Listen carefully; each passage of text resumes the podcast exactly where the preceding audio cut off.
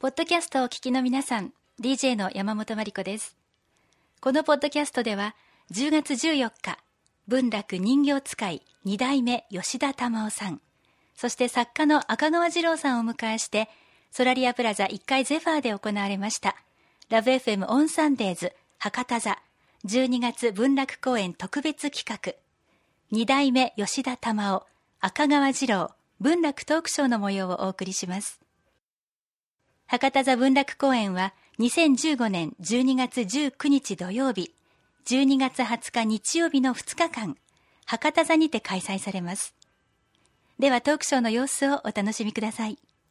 文楽人形使い2代目吉田玉緒さん、そして作家の赤川次郎さんです。どうぞステージへお願いいたします。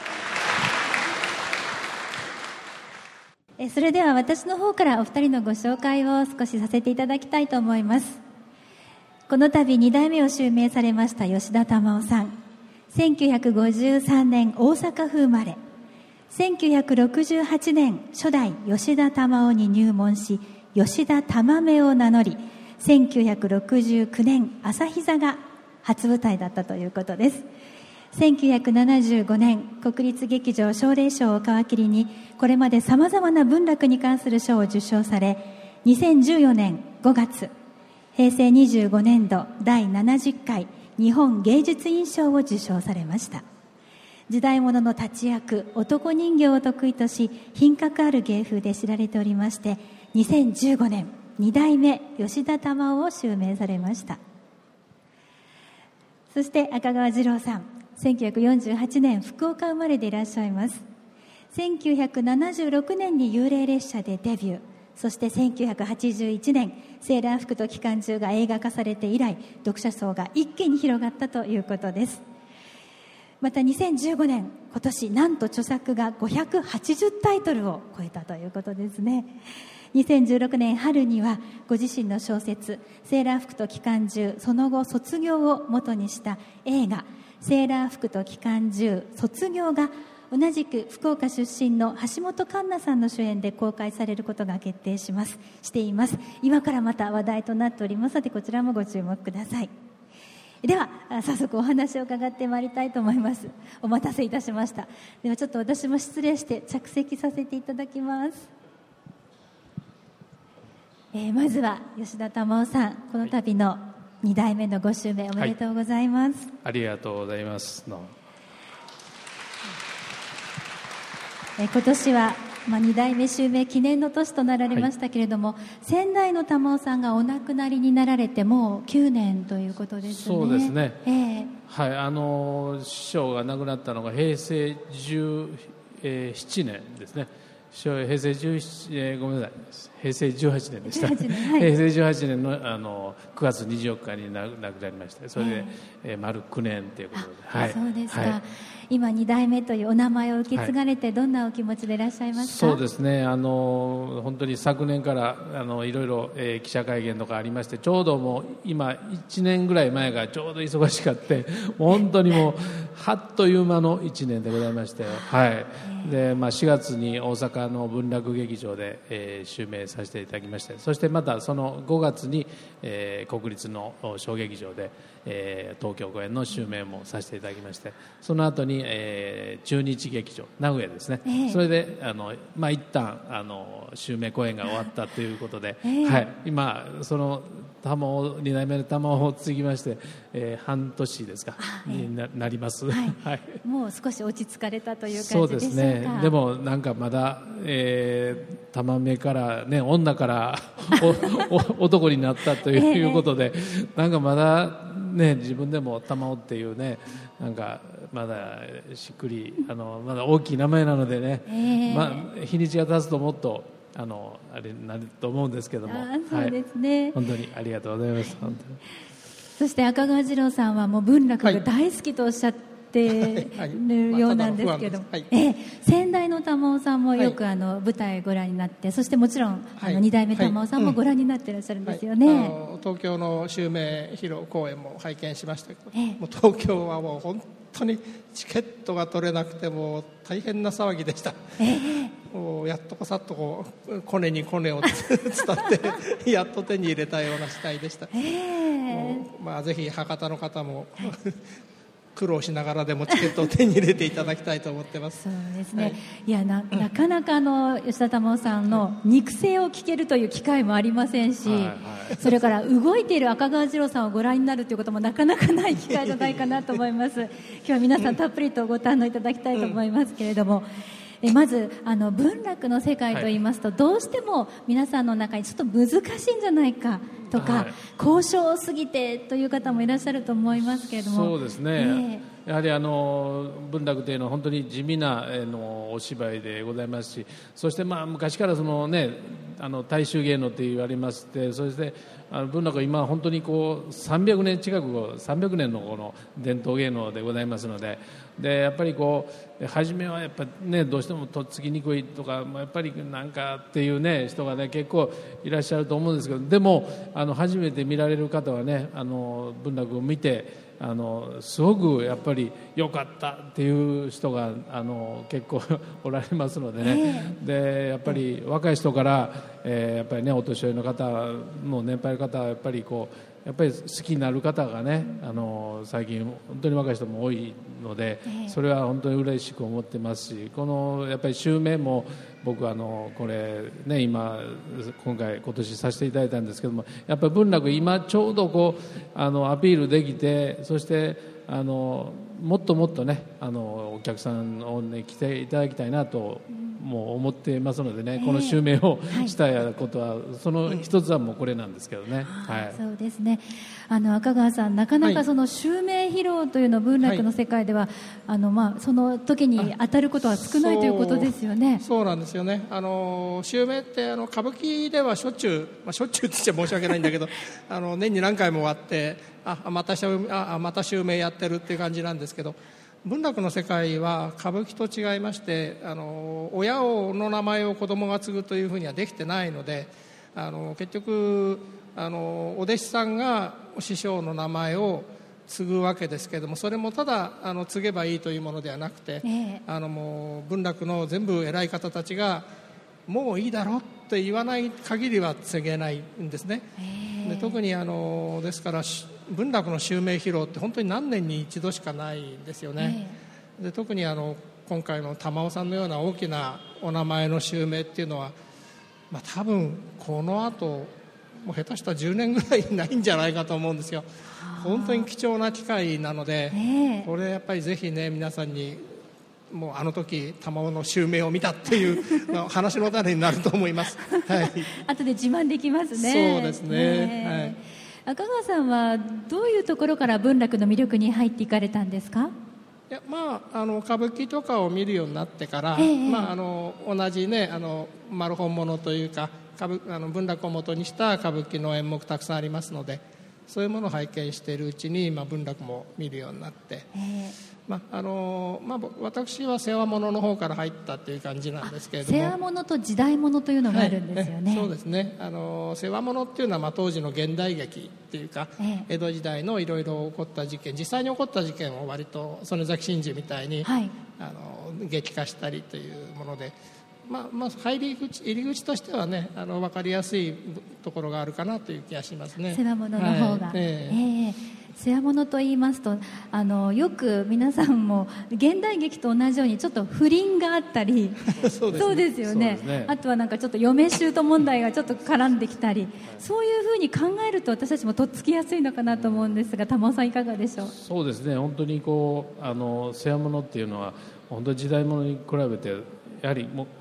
軽くですね、まあ、舞台でも人形でもそうなんですけどもあのやっぱりこう軽く使うっていうことがね軽く使う、はい、はい、あのありますのでえー、でやっぱり近松門でのあのやっぱり世話物っていうのは非常にこうあの言葉が多いのでね、はい、それがやっぱりあのちょっと大変なところもありますけどもでもあの舞台でこう演じてましてやっぱりあのおも面白いんですよね。楽しくこうあの使えるかなっていうところありますので,、で結構それは勉強になりますね。やっぱうちのあの先代はあの師匠はあのあのね、曽根崎真珠の徳兵衛でも、え天皇三島の自衛でもですね、はい、でまた梅ヶ中兵衛のね明道の飛脚の中米でもよくやってましたですけど、えー、やっぱり師匠はやっぱり好きやって言ってましたね。こういう、まあ、だらしない だらしない男っていうんですか、えー、そういうね公金横領したりね。そういう、ね、役柄ありますからね。そういうのをやっぱりあのでもやっぱりそれがまあ上方のの大阪のね、はい、やっぱりお芝居っていうかね、えー、それはありますよね、えーうん、私もあの一度あの文楽拝見した時にどうしても男性出てくる、えー、えー、お人形さん男はやさ男が多くてちょっと女性の方が強い肝玉座ってるかなっていうのが多いと思いますけどやはりそうなんですかね。そうですね。それはもうあの女方女の人形の方がなんか強い感じします。それはなんかね男のそうですよね近松物は特にそうですね、あの女性の方がこう覚悟が決まってるっていうか、うん、男性の方がなんかこうふらふらふらふら、ね、最後まで迷ってるみたいなところがあって、まあ、でも今回のねあの記念の公演博多座の公演も、はい、あの桂川。桂川。連理の連理のしがらみというのが、これやっぱり世話物のね代表的な作品の一つで。はいあれなんか大阪では、はい、おはん長右衛門っていうのは結構普通の言葉でそうですね。ねあの娘娘のような若い女の子と、はい、恋仲になった人のことをよくおはん長右衛門と言うんだそうですよね。ああそうなんですか、ね、普通普通名詞みたいにして使われる今も普通の言葉で使われてるんですね。らしいですね、うん、おはん長っていうんですかね。おはん長って言いますね、ねでまあ落語とかでもね、えー、あのそういうねあの、うん、あの落語もありますかねおはん長のね、はい、えーはい、だから結構あのねよくできてるお芝居ですよね、えー、はい。あなんか今なら捕まっちゃいますよね。だってそうです。おはんって 14, 14歳ですもんね14歳ですよね。14歳ともう40 40男という感じですよね。近い身を持っていますからね。ね、はい、妊娠させちゃうわけですもんね。そうですそしてもうその全部その子供、まあ、業を背負うというか、えー、まあ、そういう運命を背負う感じになっちゃうんで、ね、でもこれ今の時代もちょっとそういう話よく聞くこともありますよね。やっぱりあのね世間にこう今の時代のあれでね、えー、そういうお芝居多いですよね、やっぱりお客さんもそれをね、あの見に来られるっていうね。そうですね。これはありますよね、えーはい、じゃあ特に世話物というと、まあ、身近なものかな、ね、ということで皆さんも、えー、認識していただけたらなと思いますね、えー、さて、えー、玉尾さんは、まあ、人形を使い、はいまあ、お人形さんといつも一緒にいらっしゃると思うんですけれども、はい、お人形さんのことについてちょっと伺ってもいいでしょうか、はい。はい、どうでしょうか？重さはどのぐらいあるんでしょうか？そうですね。あのこの、えー、今度の,、えー、あの熊谷次郎直実一ノ谷双葉軍記のお芝居なんですけど、ポスターと同じお人形ですね、でこれが、まあ、約10キロ近くありますね。重さで言いますと、えー、はい。えーまあ、おも使いが右手で右手を持つ。右手で右手、はい、そして頭を。頭を持つ。頭ですね、はい、おもこれが、まあ、おも使いというんですけどもこれが、えー、頭を持って右手で右手を持つそして、えー、左使いというのが言いましてこれは、えー、右手で左手を使う右手で左手を使う、ね、はい、で両足で、えー両足を使う。両手で両足を使う。これ足使いですね、はい、これ3人で1つの人形を使う。3人で1つのお人形に、はい、まあ、息を入れるということですよね、ね。はい、それやはりだいぶ練習というか息合わせるのが大変なんですか？そうですね。やっぱりあの修行っていうのがね、ええ、あの本当にこう文楽の修行は大変でございまして、えー、足使いがやっぱり10年。そして、えーにまあ、これ左使いになるにもやっぱり15年っていうねあの修行がございます。え、まあ、おも使いにこう最低なるにはやっぱ30年はかかりますよね。今僕がもうこれ襲名させていただいてあれで、まあ、50年近いんです。もう来年でもう50年になるんですよね、はい、それぐらいのあの 修行がいります。そうですか、はい、そしてお人形だけじゃなくて、はい、まあ、義太夫さん三味線。そうですね。そのそこのこのコントラストというか、合わせなきゃいけないところがまた年季がかかりますね産業でやってますのでやっぱり床あの紙紙向こうにやっぱり太夫さんと三味線がいて、はい。で分あの人形使いがいるええ。人形がいると、はい。産業のやっぱりお芝居ですのでね、ええ。これがやっぱりお客さんがやっぱりあっち見正面舞台見て、ね、床を見る、これが文楽の面白いところで、ええ。はい、それがやはりあの楽しみにされてますそうね。ですね、はい今日はあのせっかくお人形が、あのはいこっちに来てくださってますので、はいちょっと使ってるところ見せていただいてもよろしいでしょうか、はい、じゃあ3人で使いますので、はい、はいあそれではあのお弟子さんの玉章さんと玉道さんも、えーはいえーお迎えしてお願いいたし左ます。玉章でございます。はい、よろしくお願いします。で、あ、えー足使いがえっ、と玉道でございます。よろしくお願いいたします。はい。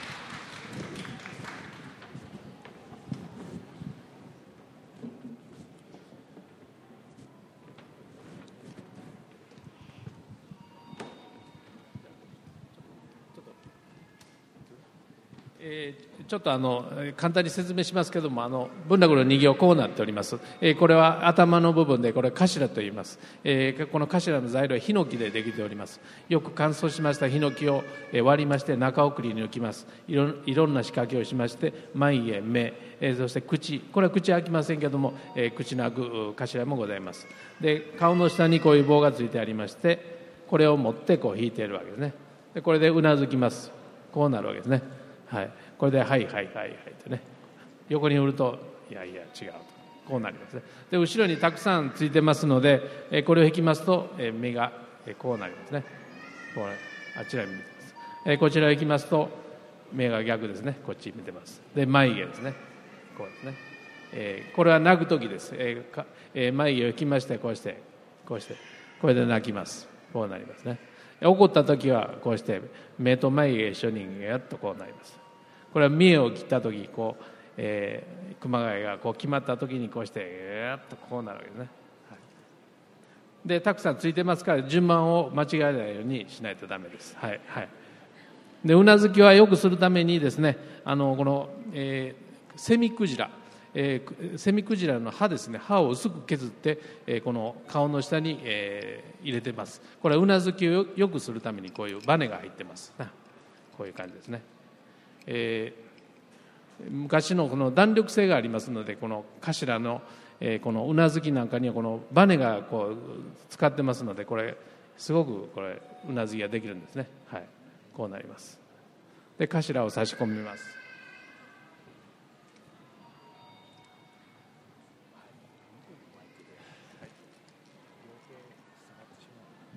はい。えーそれで後ろに穴が開いてます。はい、えーこうなりますね。で左手でただいまの頭を持ちます、えーこれが、えー、おもづかいですね。えーそれで、えー右手で右手を持ちましてこうなりますね。で左手で、えーこれ右手でこの左使いのこの差し金というのを棒を持ちましてこう使っております。こうなりますね。えーそれは、えーこういう人形はまあ移動します、えーこうして使っておりますのでこういう棒がを持ってこう使ってますね。はい。で足は、えー足金、えーこういう男にはこういう足がつってあります、えー足使いがこういう足金を持って、えー人形を使っておりますね。あの足を使っております、えーちょっと動きます。こうして動きますね、えー右左右。左こうしてこれで足使いがこうしてぐっとこう決まってるわけですね。でまああのちょっと、えー熊谷がですねいろいろこう決まったりしますと、えー扇を広げましてこうこう見えるとかありますのでこうしますと、えー一つの肩をしますね。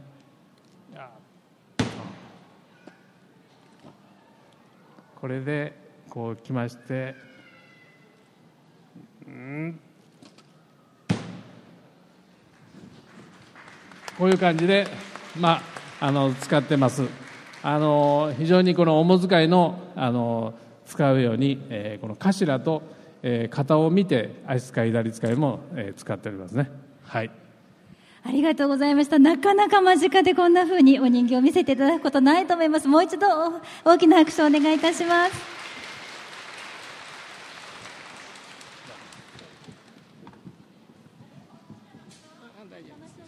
みちさんもありがとうございました。玉翔さん、玉みちさんでした。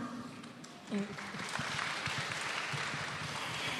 赤川次郎さんは、まあ、何度も舞台、はいあのはいご覧になっていると思いますが、やはりあこれはどなたが使ってるなというふうにあのお人形だけでも動きだけでもお分かりになりますか？いやそこまでは分かりません。ただあの、まあ、本来ねあのこう頭巾をつけてらっしゃることが本来多かったみたいなんですけど、今あの大体顔を出して出使いになることが多いですね。そうですあねええそれは演目によってということですか、はい、あのーそうですね、僕、入門した時は本当にもう40、もう本当に50年近くなる前になるんですけども、その当時はやっぱり頭巾をかぶって、あのお小遣いもですね、あのかぶっている時も多かったですね。あの昔そういう統一で大体あの頭巾をかぶって全員3人とも頭巾をかぶってっていうその顔を見せないであのあったとこたくさんあったんですね。ところが今やっぱりあのね使ってる人がはい。ね、やっぱり顔見えないとねあ。のちょっとだ誰が使ってるのかなっていうね、ええ。あの疑問で思われると思います。それで大体あのもう最近はもう黒子で3人ともあのつ使うっていうところほとんど、まあ、1回ぐらいですね、あーあるぐらいですね。そうかはいええそれが最初はあのあれどなたかなって気になるんですがだんだん気にならなくなってくるんですよね。そうですね。初めはちょっとなんか目障りということね。そんなことはないですけど。あのアイス会ね平井使いもそう言いますけどでもなんかあの見てるとなんか集中ししてますとその黒子がなんかあの全然気にならないと、ええ。そうおっしゃいますよね、ええはい。お人形のやっぱり表情とか、はい。えー体ばかりにこう目が行きますからはい。ね、はい本当に面白いんですけどもね、はい。そしてあの赤川次郎さんは本当に文楽が大好きで、まあ、はい。いえいえいえ一ファンということで、はい。あのうん。私もこの本読ませていただいたんですが、えー赤川次郎の文楽入門人形は口ほどに物を言い。やはりもうお人形さんは喋らないのに本当に雄弁だということですよね。そうですね。本当にあの今おっしゃったように出使いで例えば人形のすぐそばにこうお小遣いの方の、ね、顔があっても本当にあの上手い方が使ってらっしゃるともう全然気にならないですよね。ええ。それとあの文楽の舞台ですごく不思議なのはあのし太夫が語るで三味線が三味線弾いてあの舞台では人形が動いてるわけですけど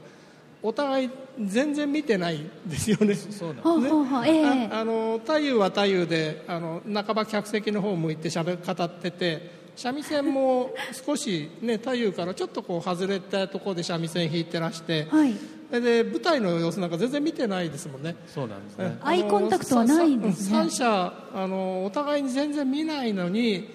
本当にピタリと会った時にもうなんかこう一つの感動がね湧いてくるっていう。あれって本当になんか不思議なはい。なんか住太夫さんにあの、どっちが合わせるんですかって聞いたら、いや合わせたらつまらんのやとかおっしゃって、合わせないのに合うのがいいんだとか、なんか全問答みたいなことにまあ、それと、なってしまいましたけどね。あのやっぱり浄瑠璃をやっぱり聞いてないといけないので、ええ。やっぱりこう台本をやっぱりこう床本をねやよく住田師匠にねやっぱり床本を読まなあかんでっていうことをよく言われるんですよ。あの言われたりしましたやっぱりこれやっぱりビデオとかいろいろあるんですけどやっぱり床本をやっぱりきっちり読んでの理解。それをやっぱりこうやるということをね、それをあの心がけることにしなあかんよっていうことをよく言ってますね。ああそうですかん。だからそれをやっぱりこうピタッとあまあ本当に合わしに行くというよりも本当にこう、合わないといけないんですよね。うん、だからそれをね。あの自然にっていう。そう合わせ合わせちゃいけないんだ。合わせちゃう。自然に合うんだって。なんかもう そこまでいくと本当に哲学ですね、ええそうですか。でもそれがやはり、まあ、伝統とね あの、まあ、これから新しいこともたくさん、まあ、なさっていくのかもしれませんが、はい。私たちがやっぱりこうずっと見ていきたいなと思わせてくれくれるものですよね。そのピタッと合っているところがね。そうですはい。まあ、特にあの玉尾さんはねあの立役はい。をやってらして、あのそれこそ今回の熊谷次郎直実にしてもあとあの僕あの、うんえー、と大星由良之助の,、はいはい。あの城明け渡しのところはい。あそこが大好きでああの義太夫も一言一言しか言わないじゃないですか。そうですね。はったとだけですはねったとはったとってそれだけしか言わない、ええあの大石、まあ、蔵之介がね、はい。あの城を明け渡してこう舞台の奥から一人だけこう歩いてくるんですけど、まあ、背景がどんどん変わってね、あの城が遠くなっていく感じで舞台そんな奥ないですから、はい。でもそこをこうじーっと歩いてじわじわじわじわ前に歩いてくるだけでなんかその気持ちが伝わってくる舞台でね、ええ。で義太夫もずっと黙ってるんですよねあそこはね。三味線だけで。はい、もう細,、まあ、細沢でも、のねはったと、はったと睨んでって一言だけで終わっちゃうという、でその間もずっとこうもうお人形さんはこうちょっと演技をしているわけですよね。そうですね、あのいろいろこう感情を出すっていうんですか、ええ。まああのね匠の神がねもああいうところは腹を切ったああいうの見ちゃうとなんかもうはい。やっぱ文楽ってすごいもんだ、ああそうですだってね今今の演劇でもあんな場面はないでしょ、はい。あんだけ長時間沈黙して一言のセリフもなくて、最後に一言言うだけでええ。その場面終わっちゃうっていう、あれはね江戸時代にできたものとはとても思えないような、面白いことであのか歌舞伎の場合はいろいろ出てきますよね。ね。歌舞伎の場合はあのいっぱい出てくるんですけども。いろんな人が出てくるけれどもはい、文楽はもう由良之助のねあの一人の芝居でもう本当にさい一言も喋れない。それでこうあの決めるっていうんですか、ね、それをいうところ幕を締める。は本当になんか斬新今見ても斬新なところが文楽ってたくさんあるんで、そうあそうですね。うんそこが面白いと思いますね、ええ。そういう立役をね本当に玉尾さんが今はい。度受け継いで、はい。もう師匠の得意役をどんどんやっていただきたいと思うんですけど、まあいろいろ師匠の代表作っていうのがね あのたくさんございまして本当にこの三大名作というのはね、かた金手四十神蔵義経千本桜、はい。それと、まあ、菅原伝授手長井鏡、まあ、これは本当に、ね、太宰府天満宮にもございますあの、ね、み道真猫のお芝居ですからね、ええ。そのやっぱりこれが三大名作って言われますけどやっぱり師匠はその三大名作を全部ね、あの主役を使ってましたので、え。やっぱりこういうそういう大きい役ですか、それをねやっぱり目指してこれからもねあのいろいろ使いたいなと思っております。ままだ三大名作やってらっしゃらないですか全部。あのここの間去年の4月にやっぱ鑑賞状をああ感扱い謝はい通してやらせていただいてこれ初めてなんですけど、ええ。まああの地元のねあの、天拝山の段も、はいはい。あそうです天ね、満あの太宰府天満宮のね、天拝山の段の鑑賞状もあのえー使わせていただきましたけど、はい。うんまあね、それとやっぱり義経千本桜で言いますとやっぱり怒り友盛ですよね、うんはい。平友盛になってきますので、師匠の役は、でそれとか、まあ、いがみの権太とかね、ええ。そんな役がありますよね、はい。でまあこのねやっぱり中心蔵になってきますとやっぱり由良之助ですよね、はい。大星ええ。蔵のお大石蔵之助になってきますのでね、はい、はい。ですね。えーさて、まあ、先ほどから少しずつお話は出てますけれども博多座での公演12月になりますね、はい。えあの今までも何何度も福岡では公演なさってますよね、はいはい。えそしてあの赤川さんも博多座には何度かお出かけになっているということですけれども、ね。まあ歌舞伎とか歌舞伎とか、はいええ拝見してます、まあ、はい。博多座って私たちが見に行くのもとってもいいあの場所だなと思うんですけれども、、はい。かがですか？福岡は。いやもうね毎年ですねあの12月のもう暮れの 時に博多座にあのあの来させていただいてるんですけど今年で11回目の公演になるんですけど全部、あの僕出演させていただきまして今回はもうこういう、えー襲名の公演なんですけども、でもやっぱり、まあ、締めくくりとしてましてですね、ええ。あの12月の1年の締めくくりでの公演ということでやはりあの 嬉しいですね。それとあの食べ物も美味しいしいやいや本当に。でなんかあの力が湧くっていうんですか、そしてお客さんもたくさんねいらしてもらってますので、ええ。それは毎年のこの恒例で、ええ。あのこれはもう感謝しております。もう嬉しいですね。美味しいものいっぱい食べて、まあ、その、はい。あの力を舞台で見せていただきたいですね。もうやっぱり大きい劇場でね、えものをさせていただくっていうのはね、もう何も本当にいいことないですね。やっぱりお客さんがやっぱりたくさんね、お見えになってますので、はい。嬉しいです。はい。福岡での襲名披露の舞台となります、はい。えー文楽の公演ですけれどもあの演目が、はい。一ノ谷双葉軍記、はい。それから釣り女、はい。そして桂川蓮理のしがらみとな,、なっておりますね、えーまあ、ちょっとこの内容を少しご紹介していただけますか？そうですね。あの本当にこの、えーお芝居、えー源平のあの戦いの、えー源平の芝居なんですけど一ノ谷双葉軍記の,、まあ、あの熊谷陣屋の段ってなるんですけども、えー本当にこれ、まああのね、昔本当で言いますと、えー熊谷次郎直実が、まあ、平敦盛の首を打ったというのは本当なんですけども、はい。でも文楽はこれあのちょっと変えております。一ノ谷さん。はい、ええ。実は、えーこのまああの敦盛と、えーの小次郎熊谷の一子のえー息子が小次郎っていうね熊谷小次郎直家っていうんですけど、まあ、年が一緒ででそれで実はその敦盛の身代わりに自分の、えーまあ、義経から、えー首を打てとあのいうことになるわけですね。熊谷が言われて、ええ。それで自分の息子の首を殺すこれ切ると。はい。いうお芝居なんでございます、ええ。まあ、これ本当にあの有名な本当に悲劇の、えー熊谷なんですけども、まあ、最後は本当にこう、えーその自分のねせがれの首を切ったということで、まあえー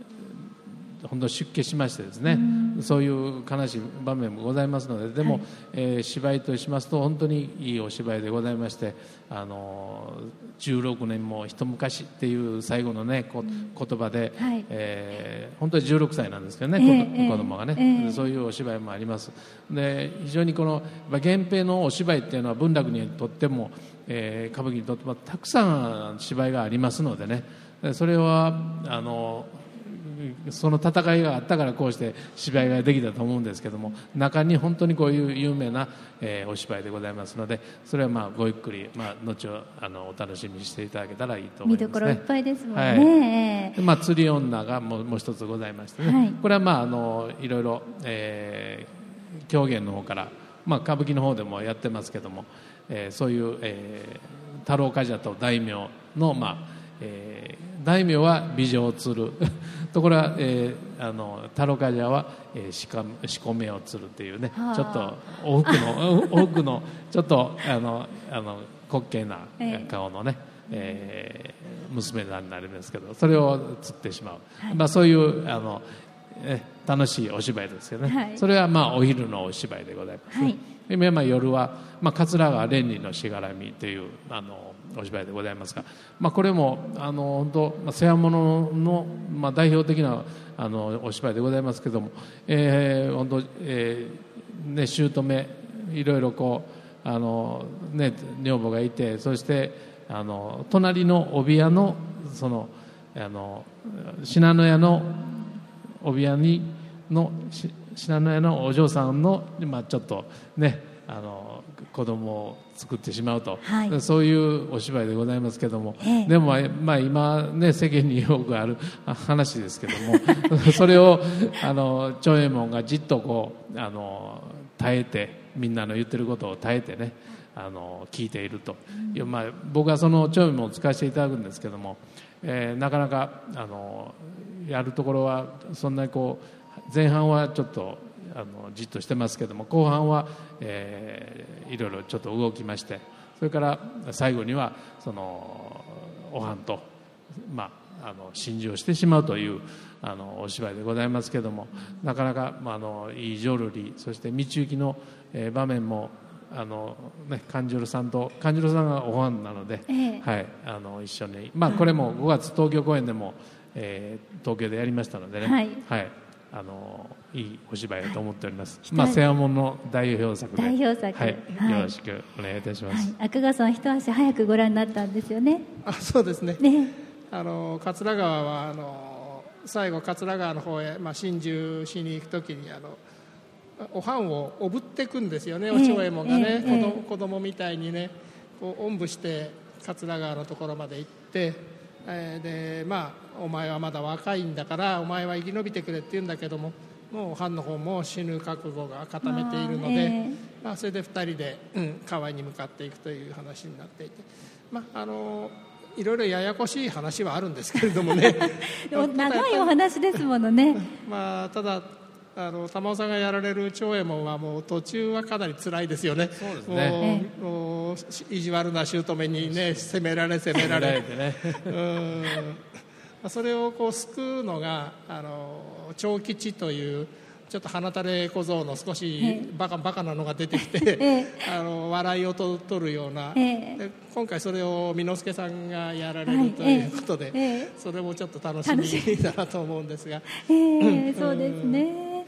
えー、今日はあの文楽をより身近に皆さん感じていただこうと思って、まあ、こういう企画をしております、まあ、あの赤川次郎さんもこの先ほどもご紹介しましたが本これはすごく簡潔にまた面白くそしてファンだからということで結構辛辣なことも書いてありますね。あのこれを読んでいただけるとあなるほどこういうふうに、えー、初心者も見ればいいのかなということが分かると思いますのでぜひ12月までにこれもご、えー、お読みになってお出かけになれるといいかなと思います思います、えー、どうですか？お二人それぞれに質問などございましたら、えー、玉尾さんが赤川さんに赤川さんが玉尾さんに。いかがでしょうか？あの、ね、今日は本当に先生はあの大阪の劇場でもちょっとお会いしたりしたこともあったんですけど、はい、先生とはね本当にあのゆっくりお話するの初めて初めてでございました、本当に、はい、本当にありがとうございます、大変光栄でございます。まあ、ちょちょっと年5歳ぐらい違うんですけどね、ね。はい、先生あの5歳、ちょっと5歳。年上年が年上ですけど、はい。はい。はい毎回公演東京公演には、まあ、もうほとんど一応ね拝見させていただいてます、もうやっぱりあの前の玉尾さんがね、はい、亡くなってあの勘十郎さんとこちらの2代目の玉尾さんであの大阪で初めて本公演として初めてその顔合わせで曽根崎真珠をやられた時にもう大阪までまあ見に行きましてあなんかこう世代が交代した新しいお初徳兵衛が生まれたっていうね、あの瞬間に立ち会ったのはいまだに忘れられないですね。うん。あ時代がやっぱりね一つ変わったんだなという気がして、えー、まあ、あとはまあ住田優さんがねあの、ね、引退されたということもやっぱり文楽にとってはね一つの節目になったと思いますが、えー、やっぱりあの、ね、文楽のただ難しいところはあの結局節が節がついているので言葉を現代風に直すことができないですから、はい。えー、結局こう床本の言葉がねどうしてもこう古い言葉を使っているので、ちょっと分かりにくい部分があるかもしれませんけれども、はい、まあ、その代わりプログラムにあのあらすじなど詳しく書いてありますよね。ね。はい、まああの国立なんかだとねあの字幕が出たり、はい、最近は字幕も出るんですね。字幕がやっぱりすごくあの効果ありますね。えー、初めは演ずる方はちょっと目障りかなとかねいろいろ思ったんですけど、えー、でもやっぱり初心者の方そしてやっぱりこう見られてて聞きますとね。あのやっぱり字幕あった方が意味が分かるとおっしゃるんです、はい、このことを言ってるんやということでね、はい、それであのあのいいですねやっぱり今耳慣れない昔の言葉がたくさん出てくるので、うんはい、あの音で聞いてるとなんだかよく分からないんだけど、うん、あの漢字で出てくると、あの漢字見るとあ大体意味が分かるので、それでそういう点ではね、うん、ただ、ね、あのただあの世話物なんかのこう会話の部分はもう、なくてもね、ね、字幕なくても普通の会話ですから、あの分かりますし、あの本当に難しく考えないでもう分かんないところは分かんなくていいから。それ大丈夫ですか？分かんないとかちょっと飛ばしちゃっても、ね、だから本当時代物とかちょっと本当に自分で分からない時もありますけどね。でもやっぱりこれね字幕 やっぱり字幕でね、えー、こうあの分かりますから。ねそうですね。それはあのいいと思いますね。あ、じゃあ安心いたしました。はい、そうやってちょっと身近に感じていきたいと思います。えー、そうですね。それとあのやっぱり例えば今回の熊谷陣屋でも、はい、こう我が子の首をねあの代わりに身代わりにっていうのもなんかちょっと今のね、えー、あの、倫理観で言うとえそんなことまでやるの？っていう感じになりますけど。あのこういう設定って歌舞伎見てるといろんなところにあるんですよね。あの、うん 菅原伝授でもそうですしね寺子屋なんかもそうだし、ね、自分の子供の首を代わりにっていうのは、こう一種の約束事として、あの歌舞伎とかそういう伝統芸能の中に残っているので、うん、まあ、そういうものはもう本当にこう現実にそうだっていうよりはあこういう一つの設定によって親の、親の愛情とかそういうものを描くんだなというふうに受け止めれば、うだからもう理解しやすいんじゃないかなと。あんまりひどいから見ないわっていうことじゃなくてね。もうそういう決まり事があるということで見ていただけ見ていればただいた方がいいと思いますそうでね。すね。はい。えー今日はですねちょっと時間もオーバーしてしまいましたけれども、えー玉尾さんそして、えー赤川次郎さんにたっぷりとお話を伺うことができたと思います。博多座12月文楽公演は12月19日土曜日20日日曜日の2日間開催されますので昼の部夜の部とあります。多分どっちも見に行きたくなるんじゃないかなと思いますが詳しくは博多座のホームページの方をご覧になってください。それでは、えー、吉田玉緒さんから最後にはい。客席の皆さんへ一言お願いいたします。はい、えー今日は本日は本当にこう、えー長い時間、えー今日は本当にありがとうございましたです、えー12月の本当に、えー19、20日この2日間の公演はあの今年最後の公演になると思うんですけどもあの本当にみんな、えー頑張ります。そしてあの襲名披露公演というのも、えーこの今年での博多座での締めくくりだと思います。一生懸命頑張りますのでどうぞ皆さんよろしくお願いいたします。今日はありがとうございました。ありがとうございますそして赤川次郎さんから文楽の勧めをお願いいたします。いやもう十分進めた。の で大丈夫ですあかのああの2代目にして2枚目の玉尾さんをぜひ皆さんもあの見に行っていただきたいと思います、本当に襲名貴重な機会ですのでもう松代までの話の種になると思いますが。自慢になります。はい。はい。ぜひぜひ皆さんも足運んでいただきたいと思います、博多座にお出かけになってください。本日は公演を前に2代目吉田玉緒さん赤川次郎さんをお迎えしてお話を伺いました。お二方今日はどうもありがとうございました。どうも先生ありがとうございました。皆様大きな拍手でお見送りくださいませ。ありがとうございました。いかがでしたか？博多座文楽公演は2015年12月19日土曜日、12月20日日曜日の2日間、博多座にて開催。詳しくは博多座のホームページをご参照ください。ここまでのお相手は DJ 山本真理子でした。Love FM Podcast. ラブ f m のホームページではポッドキャストを配信中スマートフォンやオーディオプレイヤーを使えばいつでもどこでもラブ f m が楽しめますラブ FM.co.jp にアクセスしてくださいね Love FM Podcast.